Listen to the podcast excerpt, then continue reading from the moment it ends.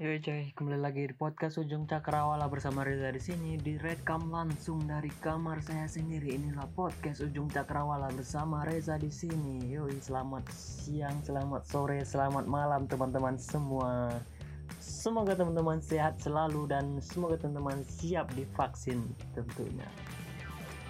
Berita pertama bukan berita sih, Oke, sebelum mulai podcast kita akan kita akan bacakan berita-berita dulu ya. Berita pertama datang dari tepat pada tanggal 13 Januari 2021 MUI sahkan halal pada vaksin Sinovac. Dan kemarin saya lihat di televisi beberapa televisi nasional menyiarkan Presiden Republik Indonesia Haji Joko Widodo itu disuntik vaksin dan beberapa artis nasional juga seperti Raffi Ahmad dan lain-lain. Dan itu adalah kabar baiknya dan kabar dukanya kita kedatangan kabar duka dari pesawat SJ 182 Sriwijaya RSJ 182 yang black box-nya sudah ditemukan kemarin juga. Dan hampir seluruh, bukan hampir sih, seluruh korban yang ada pada SJ182 itu dipastikan meninggal dunia.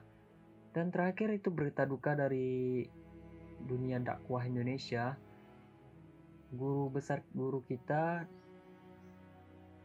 dai kita yaitu Syekh Ali Jaber yang meninggal tadi pagi. Innalillahi wa inna ilaihi rajiun. Semoga beliau ditempatkan di sisi Allah yang terbaik. Beliau meninggal jam 8.30 di Rumah Sakit Cempaka Putih Jakarta Penyebab meninggalnya beliau belum tahu ya. Namun sempat diberitakan beliau terpapar COVID-19 positif dan sebelum meninggal beliau sudah negatif COVID-19. Oke. Langsung saja ke cerita kita kali ini yaitu robohnya surau kami. Buat teman-teman yang udah baca boleh didengarkan, boleh juga tidak karena saya tidak memaksa teman-teman untuk mendengarkannya. Robohnya surau kami ini tulisan dari karya dari A.A. Nafis itu adalah cerita, cerita dari daerah Minangkabau ya. Oke kita langsung mulai aja ke ceritanya. Ini bukan seluruh keceritaannya. Ini adalah beberapa gambaran singkat dari cerpen robohnya surau kami. Semoga teman-teman terhibur dan enjoy. Di satu tempat ada sebuah surau tua yang nyaris ambruk. Hanya karena seseorang datang ke sana dengan keikhlasan hati dan izin dari masyarakat setempat. Surau itu hingga kini masih tegak berdiri. Orang itulah yang merawat dan menjaganya. Kelak orang ini disebut sebagai Garin. Oke. Kalau orang yang tinggal yang membersihkan masjid itu yang tidur di masjid itu yang itu dinamakan garin. Oke lanjut. Meskipun orang ini hidup karena sedekah orang lain, tetapi ada paling pokok yang bisa membuat dia bertahan, yaitu dia masih mau bekerja sebagai pengasah pisau. Dari pekerjaannya inilah dia dapat mengais rezeki, apakah itu berupa uang, makanan, kue-kue, atau rokok. Kehidupan orang ini hanya mengasah pisau, menerima imbalan, membersihkan dan merawat surau. Beribadah di surau dan bekerja hanya untuk keperluannya sendiri. Dia tidak dia tidak ngotot. Dia tidak pernah ngotot bekerja karena dia hidup sendiri. Hasil kerjanya tidak untuk orang lain, apalagi untuk anak dan istrinya yang tidak pernah terpikirkan. Suatu ketika datanglah Josidi untuk berbincang-bincang dengan penjaga surau itu. Lalu kedua itu terlibat perbincangan. Akan tetapi, sepulangnya Josidi, penjaga suruh itu kerap disapa kakek itu murung. Oke, penjaga suruh itu sering disapa kakek oleh pemuda setempat atau masyarakat setempat.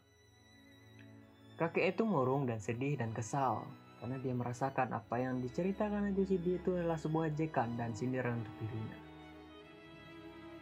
Ajusidi bercerita sebuah kisah tentang Haji Soleh yang adalah orang yang rajin beribadah menyembah Tuhan. Ia begitu yakin akan masuk surga, namun Tuhan yang maha tahu, yang maha adil, Haji Soleh yang begitu rajin beribadah, dia dimasukkan ke dalam neraka. Kesalahan terbesarnya adalah ia terlalu mementingkan dirinya sendiri. Ia takut masuk neraka karena ia bersembayang. Tapi ia melupakan kehidupan kaumnya, melupakan kehidupan anak istrinya sebagai mereka kocar-kacir selamanya. Sehingga mereka kocar-kacir selamanya. Sorry guys. Ia terlalu egois padahal di dunia ini berkaum. Ia terlalu egois padahal kita di dunia ini berkaum.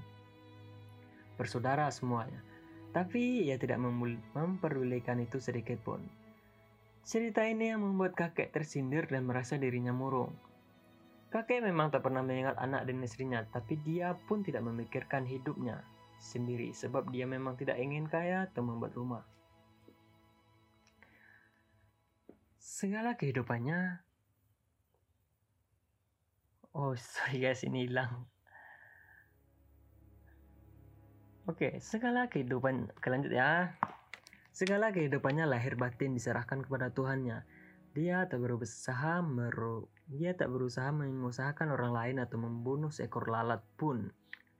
Dia senantiasa bersujud, bersyukur, memuji dan berdoa kepada Tuhannya. Apakah semua ini, apakah semua yang dikerjakan salah atau dibenci Tuhan? Atau dia sama seperti Haji Soleh yang di mata manusia tampak taat tetapi di mata Tuhan dia itu lalai. Akhirnya dia dimasukkan ke dalam neraka. Penjaga suruh itu begitu memikirkan hal ini, dia dengan segala, dengan segala perasaannya akhirnya dia tak kuat memikirkan itu kemudian dia memilih jalan pintas untuk menjemput kematian dengan cara menguruk lehernya dengan pisau yang dicukur. Wow. Kematiannya sungguh mengejutkan masyarakat di sana. Semua orang berusaha mengurus mayatnya dan menguburnya, kecuali satu orang saja yang tidak peduli atas kematiannya. Dialah Joshidi, yang pada saat semua orang mengantar jenazah, dia tetap pergi bekerja. Sepertinya ini ada yang tinggal ya.